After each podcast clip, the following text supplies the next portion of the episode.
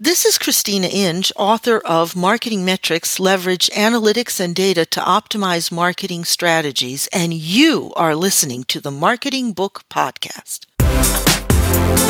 Welcome to the Marketing Book Podcast, helping you keep up with the smartest thinking in the quickly changing field of modern marketing. And now, here's your host, Douglas Burdett.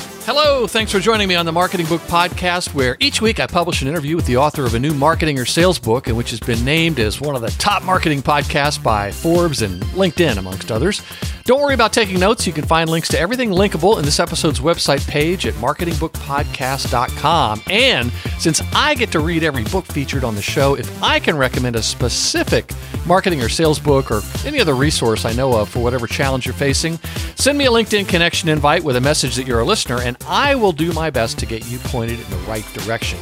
This episode is sponsored by Marketing Architects, creators of the all inclusive TV advertising concept that's so revolutionary, they wrote a book about it. I'll tell you more and how to get a copy of the book in a few minutes. Now, let's get on with the show.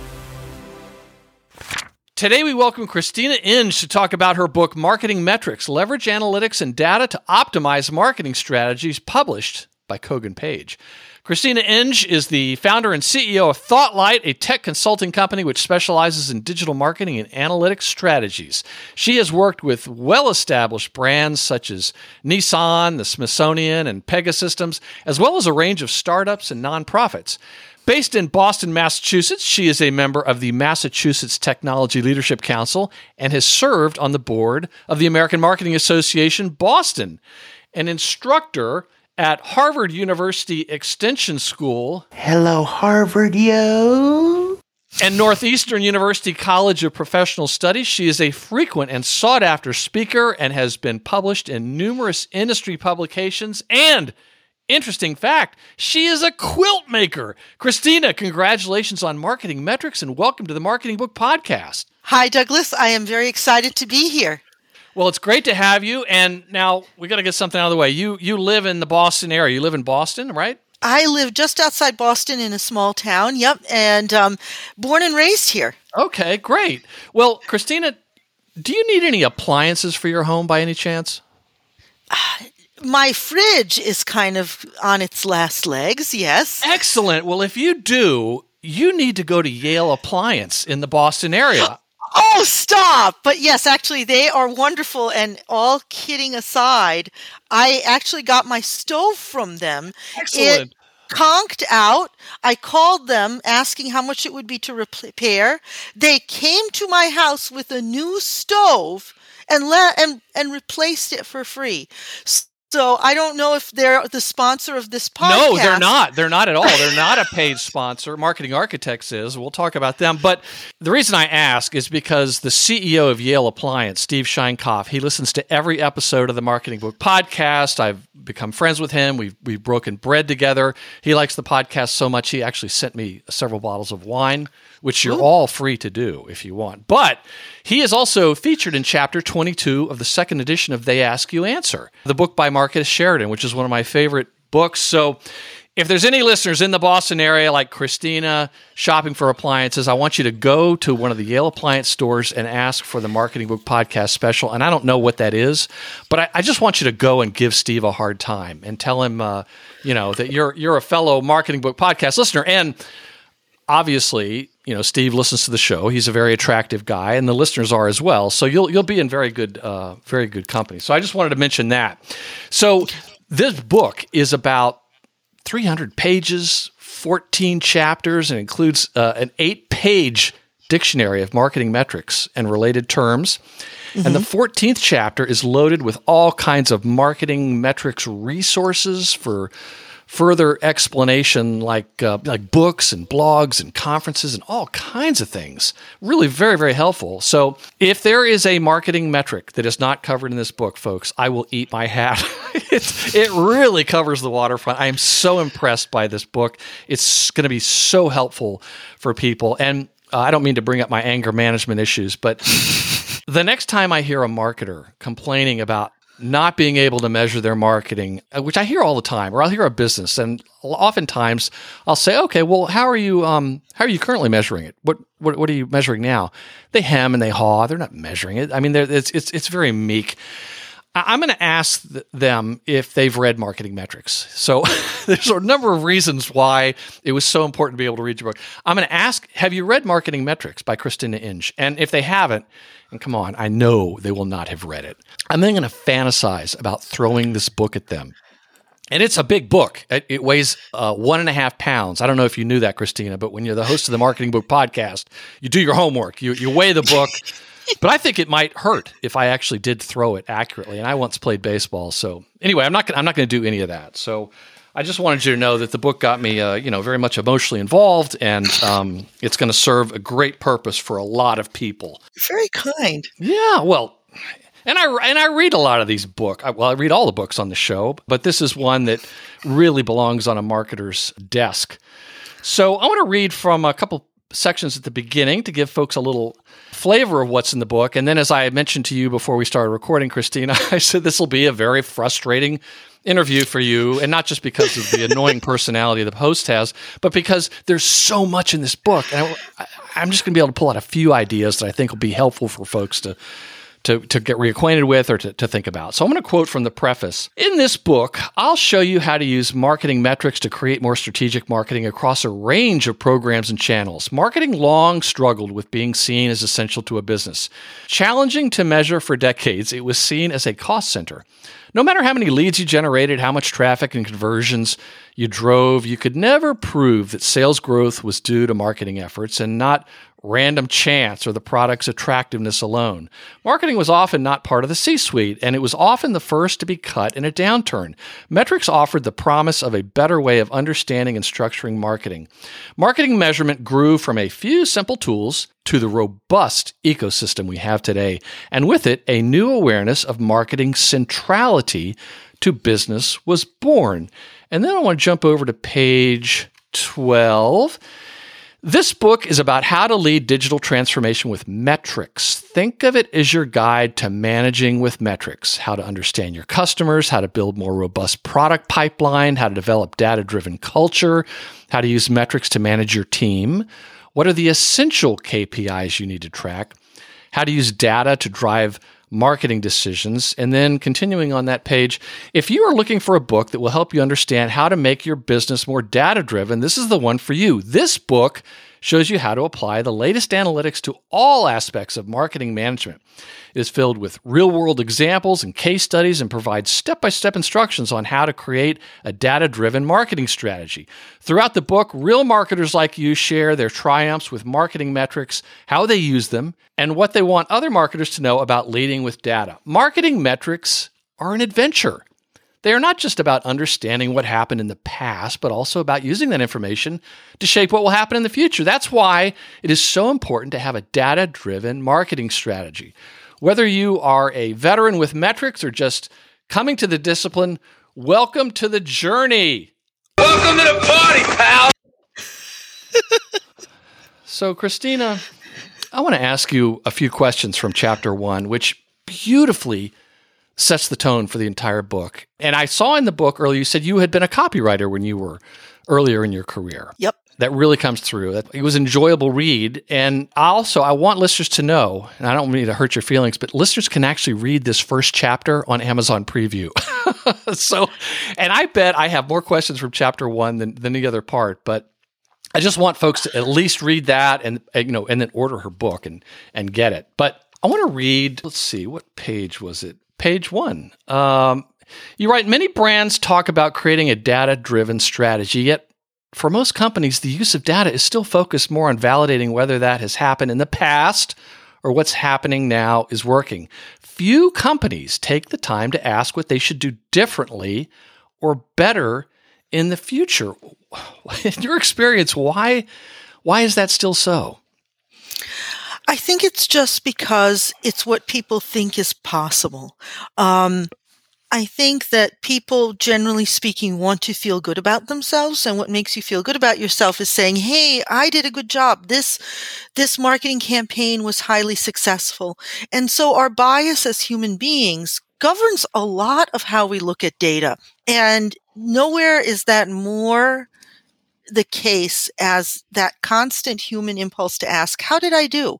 I know as a chronic overthinker, the minute we get off this podcast, I'm going to spend the rest of today beating myself up over my performance on this podcast. Oh, Christina, your performance is already better than mine. So right off the bat, oh, well, you're doing you. great. Thank you. But it, you know, we all love to look at how well we did. And as, as an athlete, you know that there's a lot of value in looking at past games that you've played, looking at the video from them and learning from that. The challenge, however, is that marketing, the business world, it's, it's never static. You can learn from what you have done in the past and say, hey, we did a good job last quarter with, let's say, our Instagram campaigns. And that's important. But I think a lot of organizations stop there because they don't take into account that what worked last quarter or even last week is not necessarily what's going to work this week. It feels very exhausting to keep on top of all the latest trends. And I've especially encountered a fair number of folks in the C suite saying, Oh, I don't want to chase trends. Um, I don't have time for any of that, that foolishness. And absolutely you don't want to run after every trend that is not aligned with your brand. But at the same time, I think that we're not putting enough emphasis on the fact that you need two streams of data. You need to look at what has worked in the past and you need to report on that. But you also need to start thinking, well, how do we adapt for the future? What are the data points telling us how consumer tastes are changing, for instance? You can get a lot of that data from your own analytics, but we just don't look there. And so I think that's kind of the main reason why it's the way it is. The other is that we're all human, right? We all want to make a living and we all want to be appreciated in our work, or, or at least most of us do. And it's that past performance that gets us the raises and the bonuses and the credibility within our organization. And so, of course, we're going to be biased towards those, those data points that that we can run to with our boss and say, Hey, I deserve a raise or I deserve, you know, a praise or whatever it is. So I think a lot of it's human nature. It's discomfort with the constantly changing nature of today's uh, society and not wanting to have to constantly adapt, but you do to some extent, well, while staying true to who you are. And, um, at the same time, I think it's just self interest. Yeah. Well, you know, your book has, and we'll talk about this in a few minutes, but at the very, I think it was the 13th chapter or the, towards the very end, there's like one, that one chapter that every marketer should read. It has to do with the skills and uh, what you what and it includes reference where you can go learn about all these things and i guarantee that if people take that to heart marketers specifically they will be the marketer that every ceo wants to hire and can't afford to lose guarantee it and you'll have a very successful marketing career but you got to you know, you got to read this and you got to do it. There's probably a lot of listeners who are, are already very much in line here. So a lot of that might be a bit of an affirmation. And I should also add that your book talks about humans a lot. this ain't no math book. I mean, you know, you explain a lot of that and you talk about the metrics, but it's really it, you'll be more successful if you understand humans better let me ask you just a couple things, other things from chapter one that just really caught my eye. Oh, and I should also add in that, I think in that chapter, you talk about, because I'm thinking about that CEO you mentioned, this uh, these metrics can become such an enormous competitive advantage if you just look at them. And you don't have to do it perfectly. You just have to do it a little bit better than your competition. You'll start you'll start to see. But hey, you know what do I know? But let me ask you: explain what you mean when you write that numbers are supposed to be cold hard facts. They are not supposed to be ambiguous, but they are. Oh, this is one of my favorite things. In my class, I show people a website called Spurious Correlations. This is a hilarious website where um, I believe a math professor or, or, an engineering professor pulled together data from the most credible of sources that are utter, utter nonsense when presented the wrong way. So he'll pull together data from the Centers for Disease Control on causes of death. Um, he'll pull together data from the Department of Agriculture, the U.S. Department of Agriculture on foods that we're buying. And he'll find utterly nonsensical correlations between ridiculous things, but they're almost perfect correlations. For instance, did you know, Douglas, that the more margarine Americans eat, the higher the divorce rate in Maine? Now I do, and for that I thank you. I, you know, and you know what? It's completely useless information. It, the two things correlate with each other. Well, that's my but I doubt specialty, that but go ahead. They're they're cor- they're causative. Maybe they are. Maybe maybe margarine causes so much human misery that it's it's breaking people's lives apart. Yeah, and I've heard another one about how um, shark attacks uh, occur when ice cream sales are high. Mhm. They have no, that's a good other Nothing to do example. with each other. Nothing to do with each other, but people can connect those two. I see it. Is it tylervigen.com? Yes. Yes, I'll, I'll Yeah, include a link to it at this episode's website page. I love it. he's a genius um, because he talks about things like the older Miss America is, the more people are killed with hot objects. And I don't think Miss America, the older she gets, is out there causing these kinds of homicides. I think that the the end at the end of the day, numbers an individual number is a cold hard fact right? Uh, the shark attacks are, x number of attacks and ice cream sales are x number of dollars. Where we where the ambiguity comes in is the interpretation. Mhm. and i think that what we do is we will willy-nilly interpret data in ways that again going back to this is our human bias this is how our brains work we see one thing we associate it with another and then we're off to the races Yeah. Well, I, the only science I can tell you that is correct is that Marketing Book Podcasts listeners are ridiculously good looking. And I've done all the, you know, multivariate A B testing that you talk about, conjoint analysis. I'm just showing off with these big words, but it, it's it's proven. You know, don't don't is proven. the science is settled on that one. Let me ask you uh, just another things, a couple things from that first chapter that just really got me. Explain what you mean when you write that metrics are your compass, not the GPS telling you exactly where to turn left and how many feet to the next corner.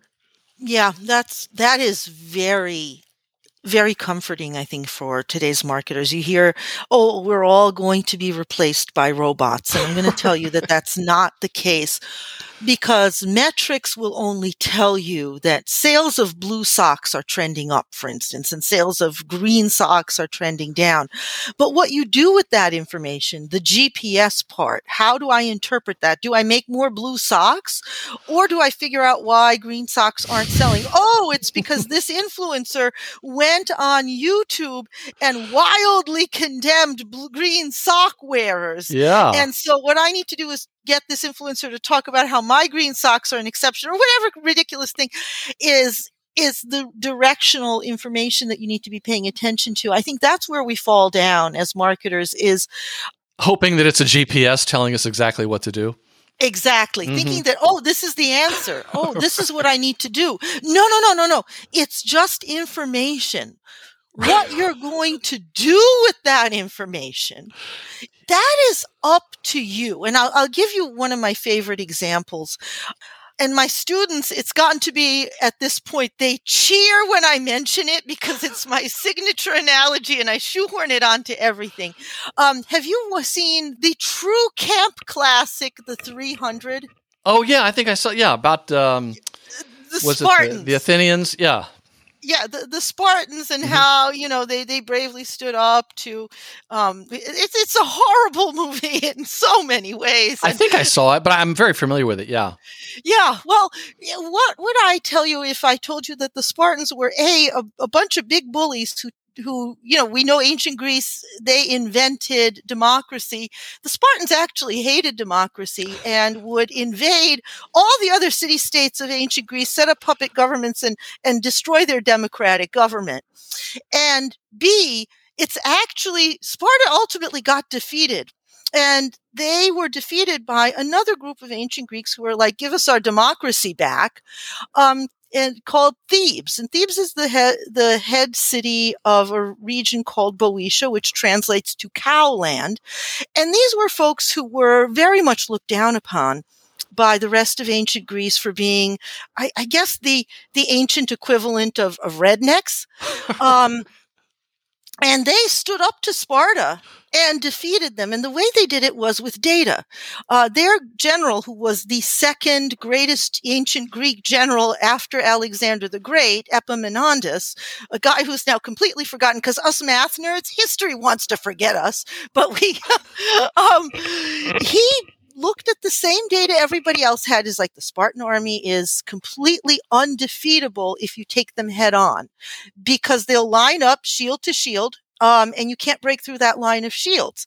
And so that data was in front of everybody. You could see that there were 12,000 of them and only, I think, 8,000 of the Thebans. The num- the arithmetic was not adding up. So he had the same data but he chose to do something different with it. He was like, okay, well, if we can't take them head on because there's more of them and they're better trained, we, on the other hand, are quicker and smarter because we are cowland, we're cattle ranchers. And there's one thing that being on, growing up on a cattle ranch teaches you it's how to get out of very large objects way really fast. um, and surround them and rope them.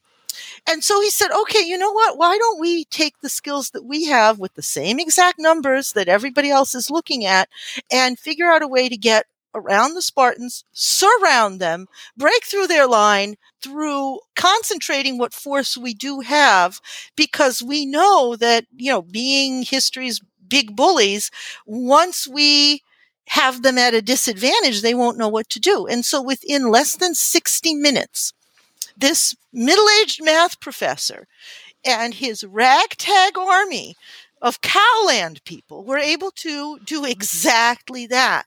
He did not have a better army. He did not have more weapons. He did not have more resources. If anything, this was literally the backwoods backwater of ancient Greece. And they made the world safe for democracy by looking at the data, but seeing different patterns in it than anybody else had ever seen. Mm. So that's what I mean about the difference between the compass and the GPS. You look at your compass, everybody, including the Athenians, who were the wealthiest, most powerful city state in all of ancient Greece, said, okay, these guys have us outnumbered and they're terrifying. We are not going to take them on. We're just going to cower and hope they don't beat us up. And uh, Epaminondas, or your friendly neighborhood middle aged math professor, said, okay, yeah, yeah, they they have us outnumbered. Sure. Let's look at the data. But let's look at the data. What can we do? yes. Oh, that's great. TV advertising is a powerful channel for business growth, and it's a counterintuitive solution for businesses frustrated by the rising costs of digital marketing. But the traditional process for launching TV campaigns is expensive time consuming and complex. That's why marketing architects flip the traditional process on its head. With all inclusive TV advertising, they invest their own money to produce, analyze, and optimize your TV campaign. All you pay for is media, setting you up for rapid growth at a significant cost advantage. This approach to TV is so revolutionary they wrote a book about it. It's called All Inclusive TV How Booming Brands Are Reimagining TV Advertising. It explores how a variety of brands are using TV to transform their businesses and how you can do the same. For a copy of the book, visit this episode's website page at marketingbookpodcast.com or visit marketingarchitects.com slash book and tell them you heard about it on the Marketing Book Podcast. You're in Boston. It reminds me that uh, I remember hearing from some HubSpot employees that they said that when they would start meetings there, they would always say, "Let's start with the numbers," because it's easy to get uh, you know distracted. Oh, that's a great story, and I don't recall that being in the book. It's not in the book, but it is in the going. My students beg me to actually. I have a whole I have a whole analogy because I've got seven management lessons you can learn from from the the defeat of Sparta by Cowland. They're asking me to turn that into another book, but oh, it's more wow. about management. So yeah, interesting. Yeah, I, had not, um, I had not become quite as much of an ancient history geek when I was writing this book. It is a, it is a subsequent descent into oh, madness. One of your many interests. Well, so what I'm saying to the listener is, what you just heard, that's a marketing book podcast extra. You're not going to get that in the book. You're going to get that only by listening to this uh, this interview. You're welcome, and thank you, Christina. So I wanted to um, mention page nine had two quotes that I just I, I just thought were great, and it, it, again, it got me fired up. One of them is Marketing metrics are not about tools. They are about understanding your customers and prospects so you can develop the right marketing strategy and tactics. Can you dig it? Can you dig it? Can you And then below that, it says to get started with data driven marketing, you need to understand your customer, their buying process, and how they interact with you. At the heart of all marketing metrics are customers, their needs, their actions, their attitudes, and their whims. This understanding depends on something that no AI based metrics platform has empathy. We need to remember that all this data is meaningless without a human connection. Machines can give us data and insights, but it is up to us to use that data to create a connection with our customers. In order to use data effectively, we need to have empathy for our customers. Can you dig it? My goodness. And then just one other thing I want to mention is on uh, page 11, where you write gathering data means nothing unless it is applied to knowing what real customers want. And the numbers may seem cold, metrics are at heart about creating greater empathy from brands towards their customers. Empathy is the secret sauce that makes data useful. So let me just jump to a couple of the things in some of the subsequent chapters. Chapter two, uh, let's see, page 16, you write just as customers are the heart of a business, customer data is the heart of marketing metrics. But before we dive into just a couple of the, the data points, what should be a company's core data source? It should be the CRM.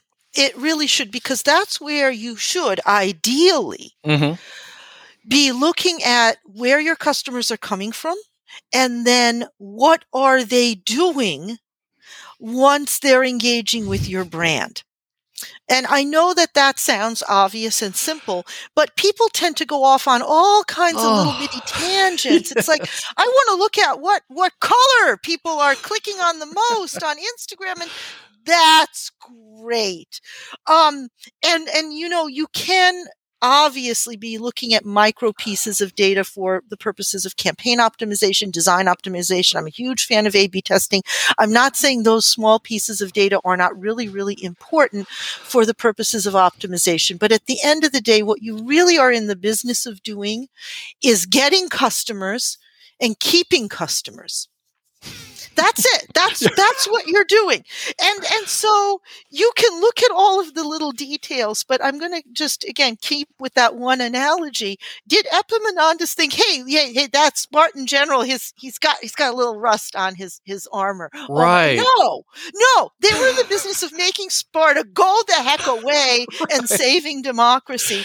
And these little micro details, they only matter in in like the immediate moment. I mean, if you are if you are fighting that Spartan general hand to hand, you are going to aim for the part of his armor that's rusty, which I doubt that the Spartans had rusty armor. But just to give you an example, like in that moment, sure, you got to pay attention to the details. But if you're the CMO or you are the creative director at an agency, you are the general of your marketing campaigns.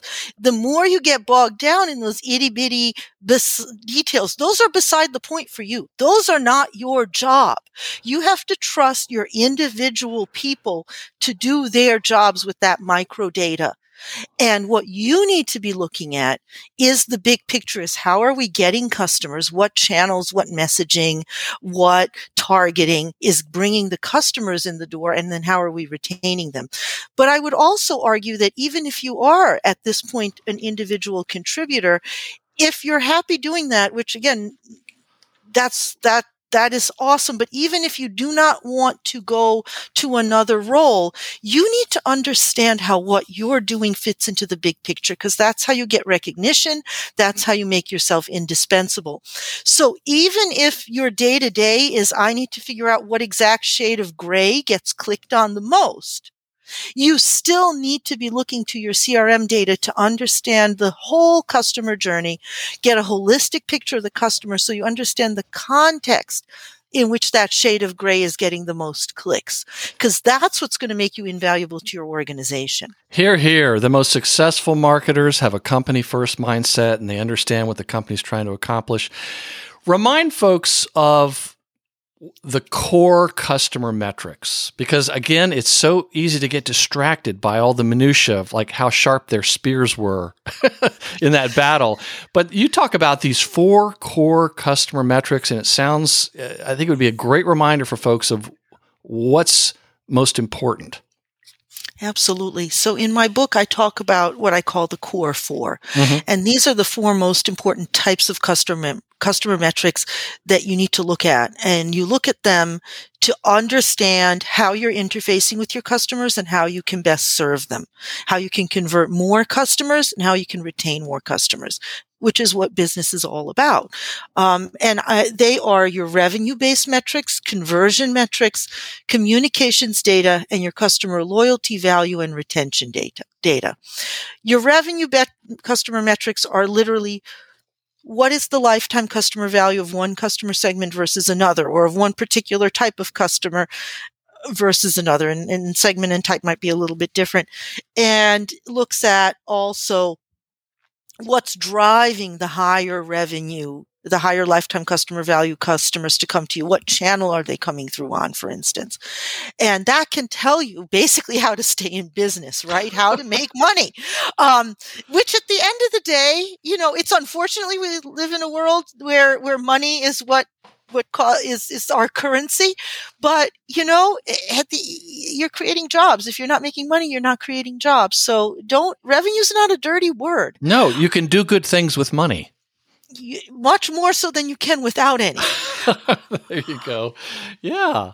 And then uh, so you talk about revenue and you know there were there have been books on the there was a book on the show a while back. It's one of my favorites specifically for marketers called 12 powers of a marketing leader.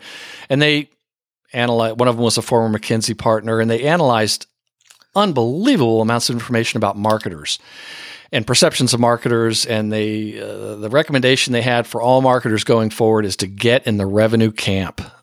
And yeah. uh, too many are not there. They're not even asking questions about that. They don't understand that. So what would be an example of uh, some conversion type things yeah, because that's the next one, conversion metrics. And that's simply going um, further up the funnel before you actually have revenue from a particular customer. And instead you're looking at, well, what's bringing the customers to the door? So you're, you're often looking at the same data point when you're looking at your revenue based customer metrics and your conversion metrics, but you're looking at them from a different perspective. So if you're looking at a channel from a revenue standpoint, you're saying, okay, of all of the customers it brought to our door how do they contribute to the overall revenue of the company? Like is social media driving high lifetime customer value customers or or lots of low ltv but still profitable ones? Or is it not? Or mm-hmm. is it email that's more doing it? Now conversion metrics are simply looking at going higher in the funnel how are people converting to begin with? What channels are driving lots of conversions versus which channels are barely getting anyone to convert? And I do encourage people to use multi-touch attribution. Google Analytics has some wonderful tools for using data-driven attribution to really look at how um, a channel is contributing to conversions, even if it's not that last touch point. So that really looks at just how am I getting people in the door? How are they getting to conversion at all? What mm-hmm. channel, what messaging, what call to action, what offers. You can get very granular with that, but you still want to look at, okay, what in aggregate seems to be driving conversions more than others. Mm-hmm. Then there's communications data, and that's essentially of the messages that I'm putting out there, whether it's blogging, you know, I'm a huge HubSpot fan. I'm a huge fan of, um, inbound marketing what content is really resonating with my customers right now? On the the segment level like uh, you know are my 18 to 24 year olds reading different content than my 50 to 60 year olds? Or is it um, high lifetime customer values? Are re are high lifetime customer value customers are reading um, different content versus those who are lower lifetime customer value. You can slice and dice that data in any way, shape, or form you want. But the key there is I need to understand what it is exactly that is resonating with my customers. What do they like to hear? What do they like to read about? What do they like to watch? Because that's going to help me understand their psychology. Yeah, and, I would add that it, yeah, what communications is it that the that is bringing in the right customers? Because you talk in the book about how mm-hmm. you could be having some content that's bringing in a lot of people, but they might not be really your ideal customers, and this is how you can find out. Exactly. They they could be completely the wrong customers. They could be people who cost you money. Yes, I mean, I've seen it. I, I've seen people get all excited. Oh, wow, we got all these customers. Yeah, yeah, they're bleeding you dry, though. Right. I'm sorry, I'm laughing to keep from crying. Yeah, Um, it's true, though. It's it's raw number of customers is not a win. Yes. oh my goodness. And then then the last one was customer loyalty value and retention metrics. Again, these are the really really important ones. These are like the the Mount Rushmores uh, of marketing metrics. They really are. What's causing my customers to stay? What's causing them to bounce? I, and I don't mean as in bounce rate, as in, I mean as in leave, go Yes. away. Um, that will tell you everything about, okay, I am, for instance, getting customers in the door using social media, but those social media customers are the most fickle. They are the ones who tend to, to go the fastest. Oh, and you know why? It's because we're so discount driven on social media that we are, oh, sure, we're getting a lot of people in the door, but you know what? Everybody we get in the door came in via promotion. And then this quarter, it looks like, wow, we're really winning. Look at all these customers we've acquired. Well, we've acquired them by deeply discounting to them, though. And then ultimately, off they go in pursuit of other discounts. Mhm. And so you have to look at these data points because at the end of the day, it costs a lot less to retain a customer than it does to keep acquiring new ones. So you want to make sure that your retention is on point. And so look at the data about where are you getting the customers that you successfully retain because it could be something about the customers and or what are the interactions you are having with customers that's causing them to stay or to uh, to um you know a- attrite attrition hmm Yeah, you know what that popped into my head is uh, the the Groupon. I don't even know if they're still around, but Groupon had all these uh, offers, and a whole bunch of people would take the take the offer, and they'd go to a whatever a gym, a donut store, or whatever. And Groupon ended up ruining some companies because they they had such demand, and they lost all. The, they were all deal seekers. They there was uh, zero loyalty, and it was uh, kind of a uh, a great study in, in you know attracting the wrong uh, kind of people. yep Let's uh, let's jump all the way to channel channel chapter four on channel metrics. So just for, in case people don't know, explain what you mean by a channel because I want to ask you a, a couple questions. yeah that's a great question so a channel is essentially any um any marketing channel really. A marketing channel would be for instance social media is a marketing channel if you want to get more granular. Um, instagram is a marketing channel. Tiktok is a marketing channel. Email marketing channel. So it's basically a whatever platform or venue if you want to call it through which you're getting your message out and reaching your customers. Right. So you write that if you manage a lot of channels, and who doesn't, using the peso model can help you organize them better. Can you explain what the peso model is? Oh, yeah. The peso model is something that I originally learned about from my dear mentor, um, Ed Powers at Northeastern, who um, is currently my department chair, was kind of um, the person who taught me a lot about how to be a, a thoughtful and open teacher. Um, but he did not originate the idea. I am completely blanking on the name of the lady who invented this model, but I'm going to try to make sure that I put it into um, any resources we send out. Would it have been Gini Dietrich? It would be Gini Dietrich. That's because that's where I first learned about it. She was on the show a number of years ago, and I think they're now. I think she mentioned to me not too long ago they're they're they've incorporated this into a lot of uh, college curriculums. It is Yeah. very true. Mhm. And I love the PESO model. PESO stands for paid, earned, shared, and owned. Paid is your advertising or any media you literally pay to, to have a presence on. So it isn't just advertising. It could be a paid collab with an influencer. It's basically you pay the money, um, and you get the placement, provided your materials are, you know, acceptable. Next is earned. Earned is basically what we think of as PR. Mhm. That's when somebody writes about you, whether they're a, a new media like a blogger or whether they are the traditional media like the New York Times, and you did not have to pay for it. It's because they saw something of merit or newsworthy in you. so it's not a paid ad, right? It's not a paid ad. It's when you get coverage. Mhm. Then there is shared media. Shared media is a fancy word for any media where you get a certain amount of control, but at the end of the day, you do not own that platform. Social media is shared media. You may feel like you're in control of or you own your Instagram page, but at the end of the day, Instagram owns. So they can make you disappear tomorrow by changing their algorithm. Uh, so it's happened to lots of people. Yes, think So- Google Plus. Google Plus, it could just disappear, period. And so, um, shared media is important because it's going to give you a lot of visibility, but never forget that it is shared. And this is something Gini talks about a lot in her um, writings.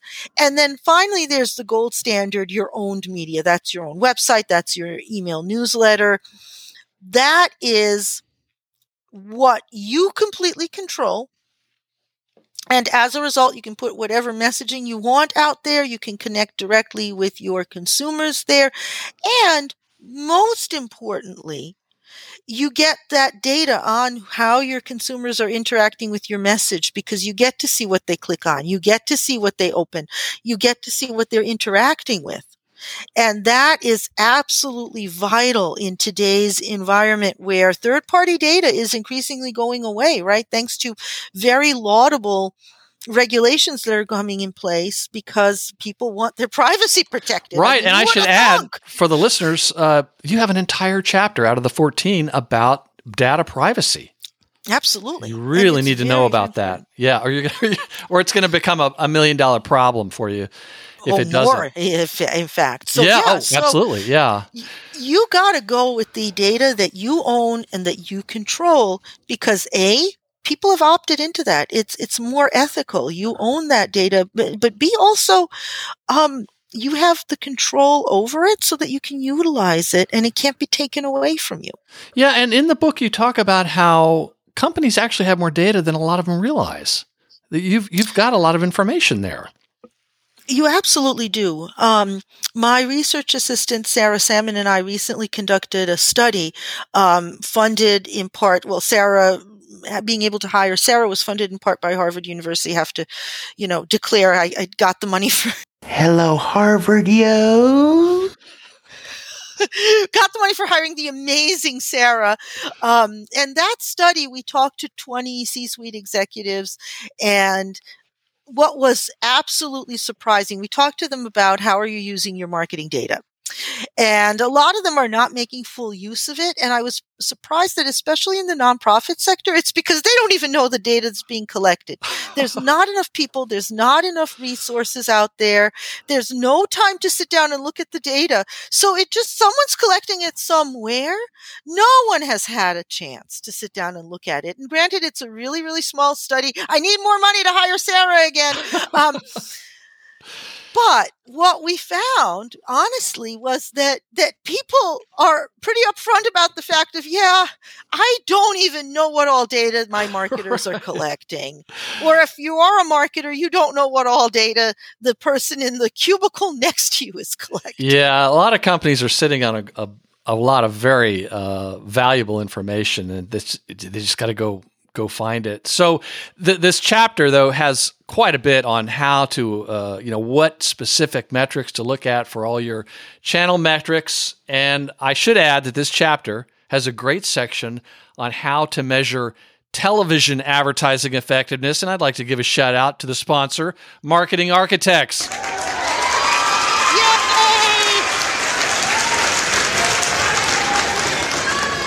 You have a chapter on branding. Again, you're, you're very brave. Data driven branding, and you doubters out there, you thought you couldn't measure branding. Ha!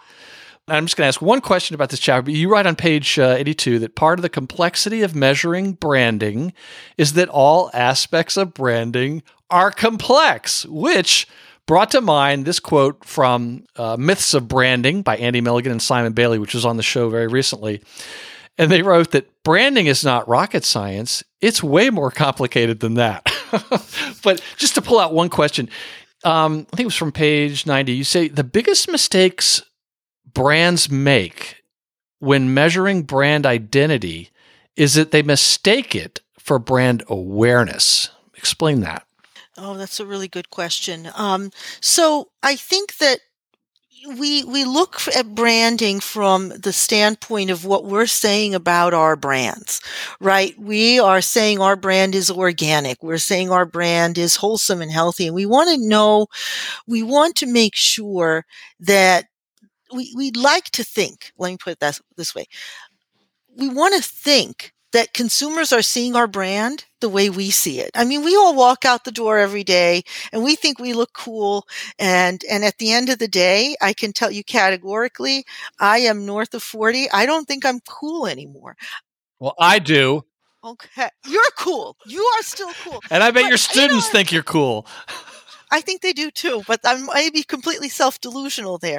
The point being, we have a sense of ourselves as we walk out the door, and that sense could be how other people perceive us. It may not be. Other people may see us as way cooler than we think we are, for instance, and better looking and smarter. But at the end of the day, we are all kind of wedded to our the image that we think that we are projecting, and brands are no different. So brands think to themselves, okay, brand identity is is a really simple thing. What I talk about in the book is that that's the end result of brand design. That's your colors, your fonts, your logos, and you worked really hard on that. It's like putting together a really nice outfit as you walk out the door. You are desperately hoping that people will notice how nicely your shirt coordinates with your pants, or even not desperately hoping, but you're thinking to yourself, I'm really proud of this color combination and then someone's gonna you'll be walking down the street and someone will say something like nice watch and you didn't even give your watch a second thought and you feel like saying to the person hey you know i spent like five minutes picking out this shade of beige with this other shade of beige. What about how nice these beiges are together? And at the end of the day they notice something else completely. Or I, I think a better example might be if you've ever cooked a really good meal for your family and you spent hours toiling over some le- recipe that you looked up in like Bon Appetit magazine and you spent hours, I don't know, pureeing parsnips and straining them and you're waiting for your family to like it. And then at the same time, they're like nice dinner rolls and you just thawed out the dinner rolls and you bought them at the supermarket and you're like, gee, thanks. Um, brand identity is that sauce. You know, you spent ages looking at, you know, figuring out how your brand should look. And at the end of the day, no one's going to notice the nuances about it. They're going to understand the overall impression that your brand makes on them at best, at best, because they may have an impression of your brand that you did not intend to make.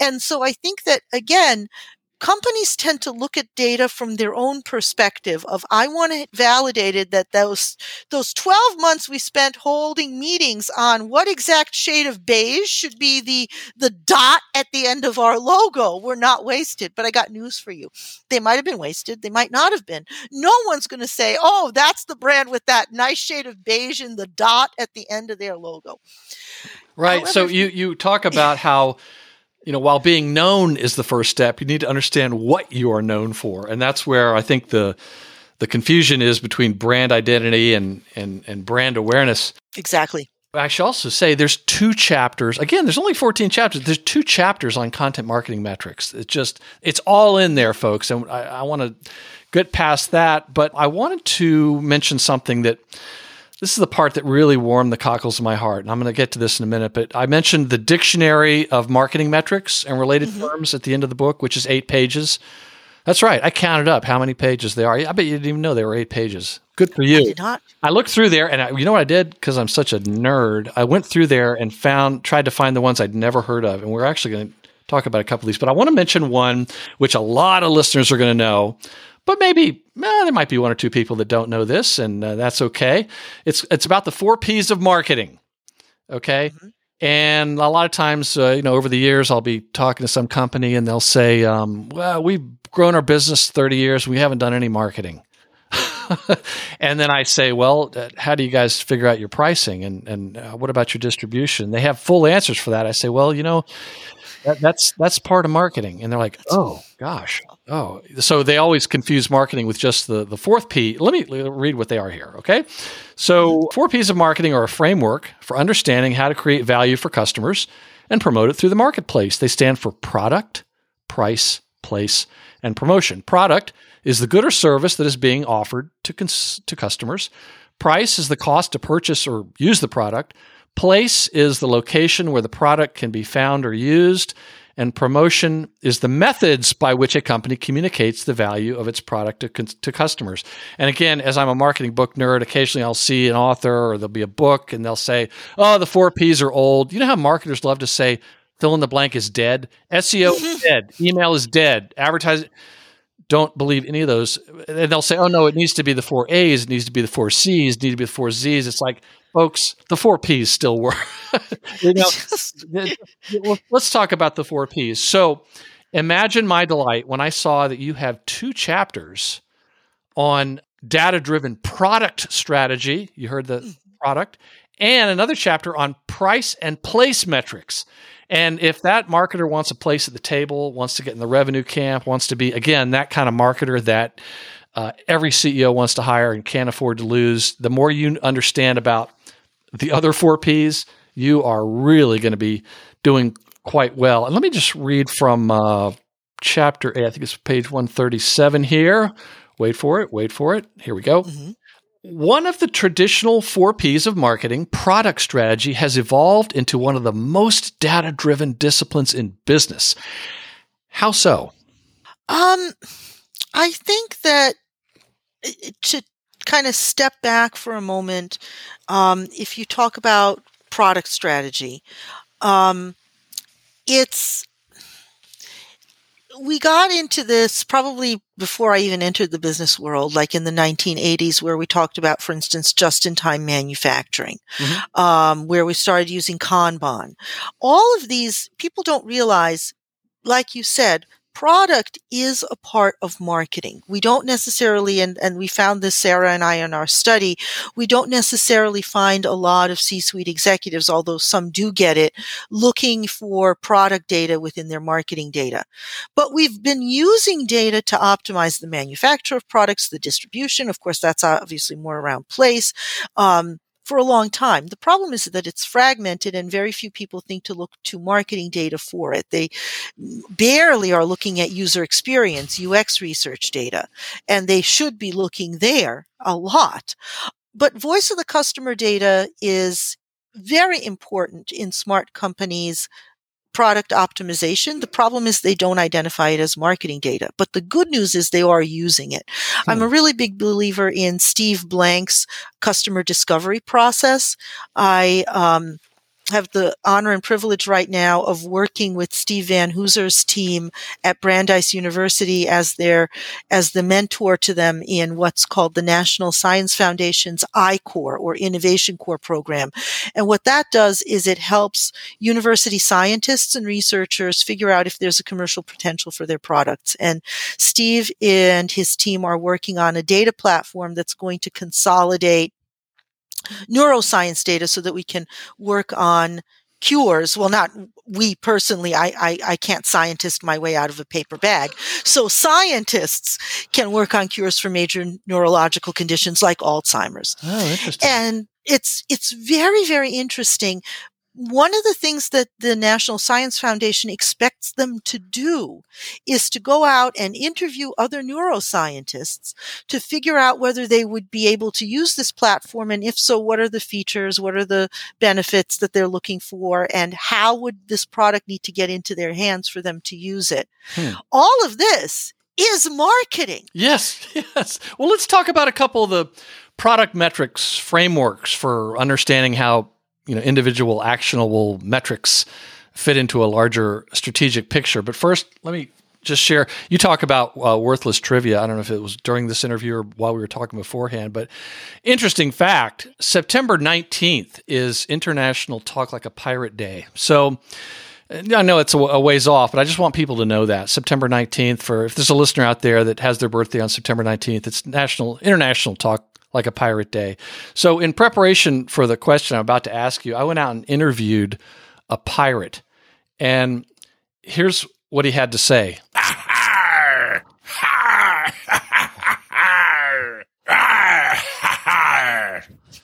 That's really all he said. I, I, don't really understand it, but I was wondering if you could tell us about the the pirate metrics on page 139. I'm so glad you asked that because I actually have a pirate story for you about data. But right now, I, I, won't. I won't get into that. So the pirate metrics are R A A R R R acquisition, activation, retention, referral, and revenue. And this is full credit for this framework goes to Dave McClure. Mm-hmm. Um, who's a venture capitalist. Acquisition just looks at how are you acquiring customers for your product. And again, I talk about acquisition metrics a lot in the right. book. Um, like I say in the book, I'm going to talk to you about the same metrics over and over again through different lenses so that you can get the maximum out of your metrics. So you can see how this one data point can be utilized in a myriad of ways to move the needle. Yeah. So when you use acquisition as a product metric, you're looking at, well, how, where am I getting the customers for this product? And that's something that my National Science Foundation team, Steve Van Hooser, is looking at right now also is, all right, how am I going to reach other neuroscientists? Uh, is it going to be through conferences? Is it going to be, to be through publishing papers? So again, no one's using the word marketing really, but that's what that is. Mm-hmm.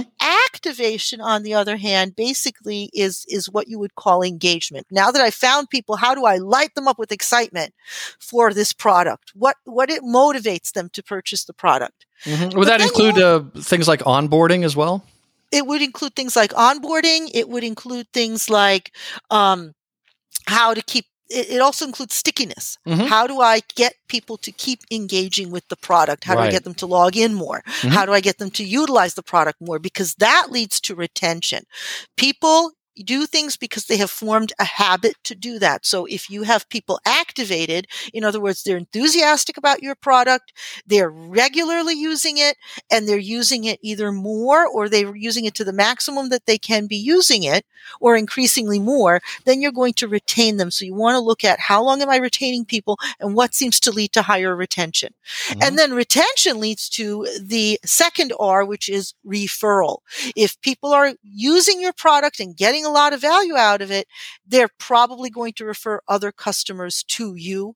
There's a lot you might need to do to encourage that referral but they are going to become refer referrers of other customers. Right, and it's like some themselves. of the best marketing. It has some of the highest conversion rates. Referrals. It absolutely does. Yeah. Is referrals, and then mm-hmm. finally, that of course leads to revenue. Right. So I mentioned uh, the glossary because when I went through the glossary, there were a handful of things I didn't know, and I immediately went to that one, the one on R. So now on the next page, you write, and don't think I don't get your sense of humor here, Christina. You say, if you're not feeling piratical, I didn't know that word. If you're not feeling piratical, perhaps you prefer a set of metrics that is a bit more affectionate. So let's talk about another one called Heart.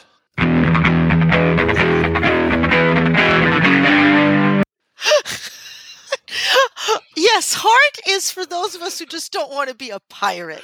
And I don't understand. But you know, I think pirate, pirates are very emotional people, uh, particularly the guy I spoke to. You heard what he said. Uh, he sounded very heartfelt and sincere. Yes. but Heart, on the other hand, is is a framework they use at Google, and it's very different from R.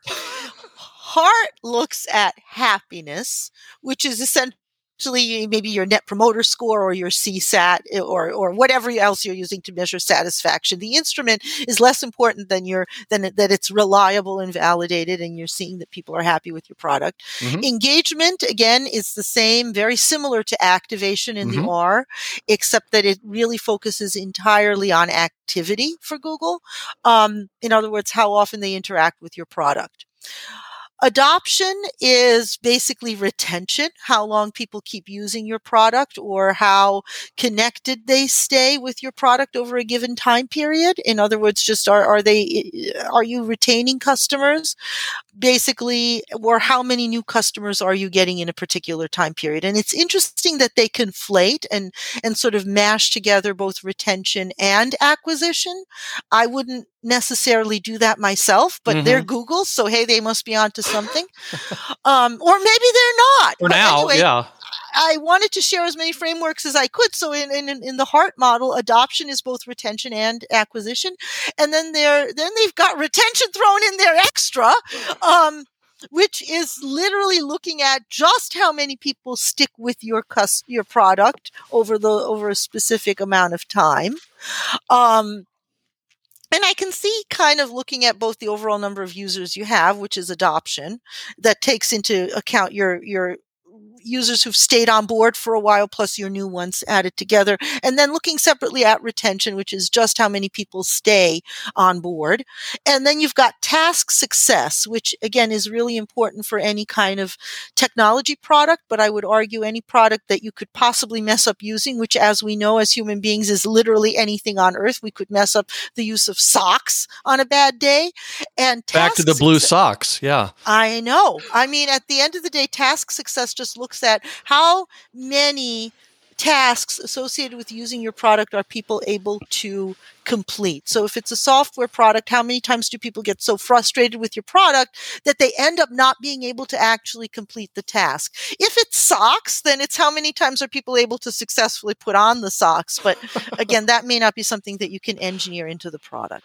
Yes, unless you have like the Internet of Things related to socks people are wearing, and you can uh, monitor it. But that's kind of kind of creepy. You know, I, I prefer the yeah. I prefer the R, but that may just be because I live at like you. I live in a port city in Norfolk, Virginia. You live in Boston, but I I, I really like that. So. You also in that chapter you have a great explanation of something we already touched on related to ice cream sales and shark attacks about correlation does not equal causation. And just so folks know, there's a again another chapter after that on price and place and all the kinds of metrics that marketers could be looking at to become even more helpful and valuable to their uh, companies, advising them on things uh, like distribution and, and and pricing. And one thing that I found uh, just really interesting again, this is not fair to you, but like on page 183, you write that a common mistake in pricing strategy is to focus exclusively on the potential downside from price increases. However, if you have a good understanding of your price elasticity of demand, you can also measure the potential upside. Can you can you explain to folks what price elasticity of demand is just so they can have enough to go research this? Absolutely. It's a um, common concept in economics, and it basically just means, uh, in stated in plain English, how sensitive are my consumers to changes in price? So, in other words, if I were to double the price of a Dunkin' Donuts cup of coffee, how many people would decide, you know what, I may as well at this point buy Starbucks, um, versus how many people will stay loyal? And, you know, obviously there's no product other than medical care where you can charge and medical care is often cited as an as the classic example in economics of a product that's very you know the the demand's not very elastic it'll it'll just um people will buy it no matter what but for most products you want to know how much you can raise your prices before they decide that they don't want the product anymore the the reality is though sometimes people will devalue a product if you're selling it too cheaply Yes. demand will go up if you raise the price So don't be so afraid of raising your price, but also if you read this chapter, you can start to say, "Oh, wait a minute, this isn't exactly wizardry."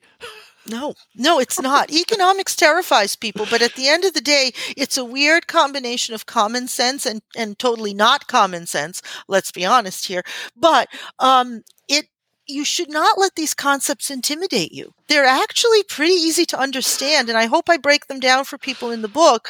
Um, and if not, there's so many great YouTube videos, but I do hope that I demystify some of these things in the book. Well, I know one knuckleheaded podcaster who understands it. Well, so you if you can if you can write for them, yeah, I think you you got a pretty big audience here. So let me just ask about two other sections of the book before we wrap up because you're really being very generous with your time. It's about uh, chapter 12, building dashboards and data evangelism. And you write that organizations are increasingly looking to data driven decision making to help them stay competitive. However, many of these organizations do not have the right tools or skills in place to make the most of their data.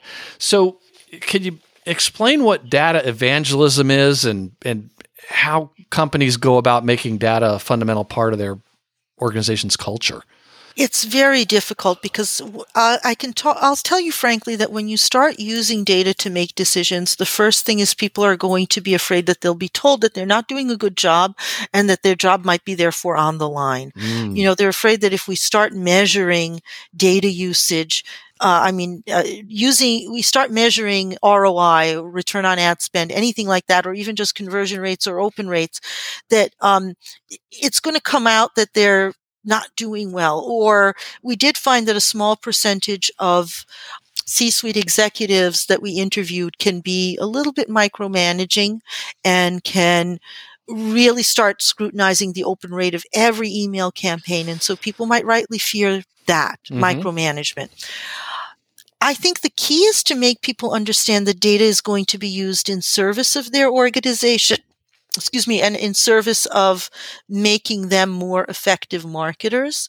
And that I think is the number one way of being a data evangelist. A data evangelist is just somebody who demystifies data within their organization and helps people understand the numbers. Sort of the, the Christina Inge kind of person. Exactly, although probably much nicer. Stop it. Okay. I think you're nice, and I like where this is going, and I hope you do write some more books because I know this guy that interviews authors of marketing and sales books, and he, he's not the sharpest knife in the drawer, but his guests are phenomenal.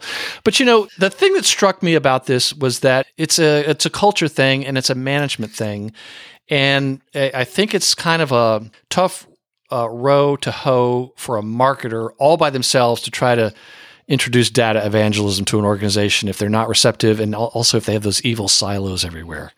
hmm Absolutely. And silos are a really big problem. And to be totally frank, it's not necessarily that everybody is hoarding the data because they don't want to share. Most people don't understand the value of the data that they have to the rest of the organization. We're all busy. We all don't have time to share our data and explain it to another department. And as a result, I think it's just an under resourced area, silo busting. I don't think it's meant nobody means any harm or arm by it. Ah, But- I see what you did there. But you know, the thing I liked about chapter 12 was that you show what's possible.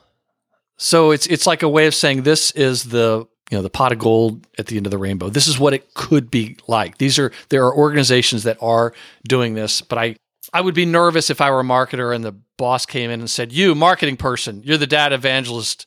Change the culture here."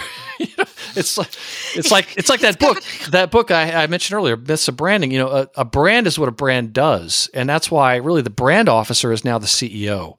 It's not so much the marketing person. So anyway, well, let me just ask about this. This the chapter thirteen, the one I mentioned. It's one of the most important chapters of of really any of the books that have been on the show for a marketer to read. It's about the skills of a metrics driven marketer, but also how to future proof your career. And mm-hmm. wh- what what are some of the skills that you see in the most successful uh, metrics driven marketers? There are a number of them here, but what are what are some of the commonalities that you see of these people that again are just really not going to have to look for a job too hard for the rest of their career? Um, on a practical level, I continue to see people who have some basic data science skills, like maybe they know R or Python. Sorry. I'm really sorry. You've set something off here with the piracy part. I I know this is terrible, but um, so I'm sorry. That's num. That's one thing. Is talking like a pirate, or at least Yes, knowing your R. But also, you talked about um, one thing you talk about is uh, numerical literacy. Math is a wonderful thing. Math is a really cool thing. So get off your act, let's do some math. Math, math, math, math, math. There's no extra charge for these sound effects, so Thank you. they're they're excellent, and I have to say though, numerical literacy. What's nice about it is you don't have to necessarily be very well versed in math. You literally just have to be unafraid of it and understand how to think with numbers. Yes, yes, that's very well said. And also in that chapter, there was something else that I just thought was so. I mean, you talk about um, you know quantitative skills and understanding statistics, but even on statistics, you've got links to places like the Khan Academy where you can go and take some rudimentary courses on statistics, which actually is going to be very helpful, particularly if you listen to any news around elections. they, I love it because you, you could hear them talk about you know uh, poll data, but there was one other thing in here that was just so important, and it had to do with uh, just understanding finances, basic accounting 101 kind of things, and you know profits, uh, uh, net sales, gross sales, things like that, which is really important for marketers to be able to talk about around what I call civilians. And when I say civilians, I mean anyone outside the marketing department. Yes. Yeah. Absolutely. So, Christina, if readers took only one thing away from this big book that weighs a pound and a half, what would you hope it would be? I think what I would hope them to take away would frankly be to not be afraid of numbers. Don't be afraid of math. Don't be intimidated by it, but also don't be afraid of measurement for fear that it's going to give you information that you don't like. If that's the case, so be it. But at the end of the day, you can't solve a problem that you're not willing to face up to. So make sure that you are ready when it tells you information that you don't want to hear because that's again uh, a really important thing there was a study out i believe from gartner that asked c-suite executives why did they feel that analytics was not realizing its potential within their organization and the tied for top answer was that the analytics are telling us things that con- contradict our planned course of action. Ah. Listen to that again. We don't think analytics is working because it's telling us to do things that we don't want to do.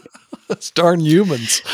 That's like saying my scale is broken because it's telling me things I don't want to hear. Well, my scale Um, is broken, but yes, I know what you mean. I, Yeah, yeah. It's That thing lies. It's- that thing lies.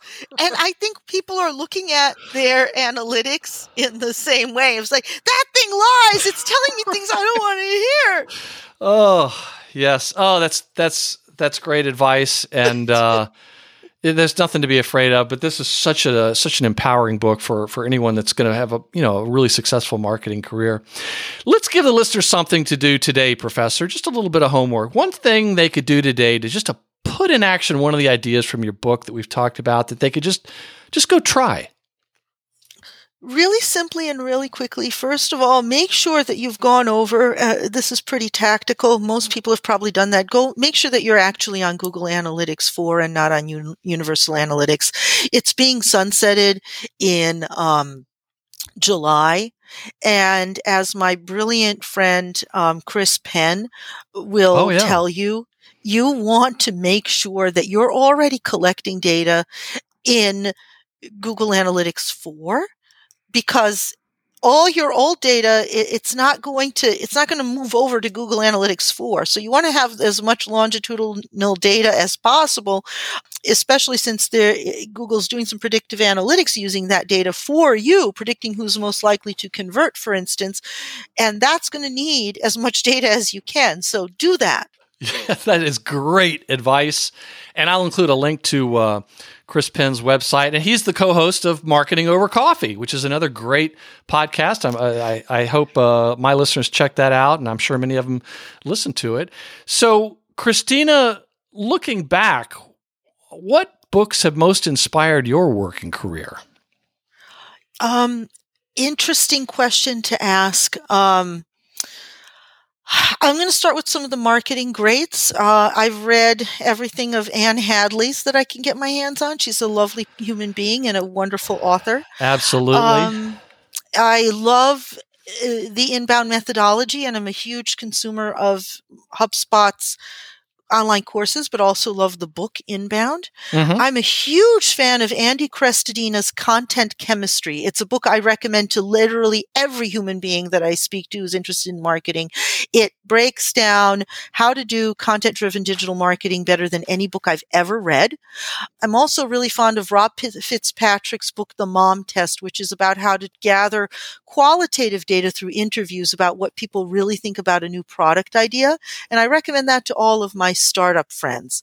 Uh, really phenomenal book is The Mom Test. Books other than marketing that have really influenced me. Um, there's a book on executive presence that is really, it's literally called Executive Presence. It's from the Harvard Business Review.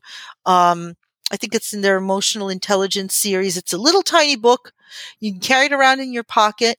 It really helps in how you are going to be a persuasive person, how you can command a room. I, I, always tell people I'm a recovering wallflower and they don't believe it, that I used to be very, very shy, but I did. And Get I out. can tell you, no, I did. And that book's really helpful. So is a book called Own the Room, which is completely mistitled in my opinion because it's not about kind of dominating the room or or piracy. Um, it's really about how do you advocate for your team as well as how to be more assertive and yet supportive at the same time as a manager. Great oh, book. Interesting. Interesting. So I've had the honor of interviewing Ann Handley and uh, Andy Crestodina, and their books are two of the books that every marketer should read. And I've recently interviewed her about the second edition of Everybody Writes. Just amazing. And then Andy's book, Content Chemistry, again, you are making very good recommendations to your students. That is, again, one of the very small number of books that every marketer can. I'm not saying they have to read it, but they can really, really benefit from. It. It is just an exceptional book. Yeah. It is. It so, is. are there any recent or upcoming books that you recommend or looking forward to reading? In terms of marketing books, I I well any book really. Well, I have to say, all right, any book, I'm going to go back Yeah. to being a history geek then. If you are at all, as I am, fascinated right now by ancient history, Mhm. which has become my new geekery, I learned about I learned about how the Thebans defeated the Spartans from a really interesting book called The Sacred Band um, by James Romm. And it talks about uh, the elite military unit that Thebans were able to train up that helped them defeat the Spartans along with their data driven strategy. But what it looks at, and I don't want to get political here, is what does it look like when people start to drift away from ideas like democracy, liberty, individual rights, and what does what does that look like when people try to to save that situation? And obviously, you know, spears are not the answer in the modern world. but it honestly kind of looks at the proto democracy, which is ancient Greece, and how they had some interesting challenges very similar to our own. Mhm. Obviously, also very different because A, spears are not the answer, and B, women had no rights. So it's not analogous, but it is a Amongst a few other things, yeah. like- amongst a few other little minor details like that. But it's a fascinating underdog story, and um, the Secret just- Band is this called? Sa- Sacred Band. Oh, The Sacred Band okay. by James Romm. And then there's also a wonderful book called Women at War in the Classical World, which really talks about the under recognized contribution that nurses, army cooks, um, repair women laundry ladies and, and all of those support women who often followed their sons and husbands and brothers into war made in ancient times. And I think it's, it's a fascinating story that I think resonates not just with the history of women, but the fact that as leaders, we often take for granted the people doing the unglamorous jobs. And if you're doing the unglamorous job, you are possibly the person being unrecognized because everybody remembers, you know, the great warriors and generals of history although obviously Epaminondas needs more credit, being the, the math professor general here. But, but, but it's the ones who wrote the history that tend to be better known. To be, to be yeah. remembered. And the Thebans didn't have time to sit around writing history. Um, they made it. But again, nobody writes about wars being won by the lunch ladies. Right. But, you know, if you are your department's lunch lady or whatever is like the unrecognized but vital role, I think that book is, again, great history, but also going to resonate with you. Yeah, Women at War in the Classical World. Okay, uh, so I have to admit to you, I'm a big military history fan, having served in the in the military myself, and uh, these look really interesting. And there's another author that was on the show for the 400th episode, uh, Steven Pressfield, who mm-hmm. has written a number of books about uh, you know the ancient world, particularly uh, and military.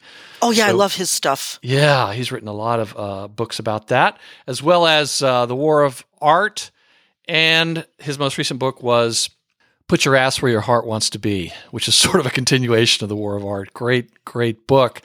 Well, at marketingbookpodcast.com, we're going to include links to everything linkable, including all the books that have been mentioned, the past interviews that, that I've, I've mentioned, like Gini Dietrich's. She's the author of Spin Sucks.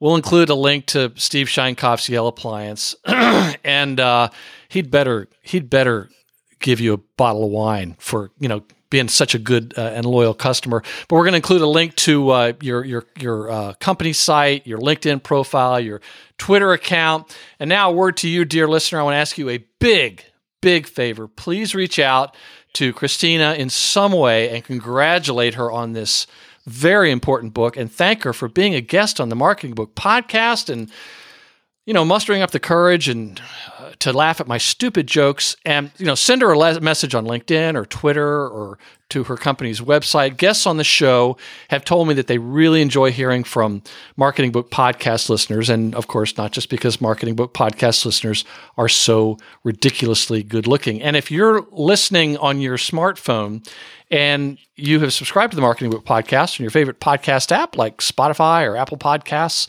all these links can be found by going to this episode right now and clicking on this episode's website link. Final quote from the preface Marketing is no longer a vague, unmeasurable cost center. We are rebuilding, reinventing, and reimagining what it means to be a marketer. We are also rebuilding ourselves. The book is Marketing Metrics Leverage Analytics and Data to Optimize Marketing Strategies. The author is Christina Inge. Christina, thank you very much for joining us on the Marketing Book Podcast. Thank you so much for having me, Douglas. And remember, talk like a pirate.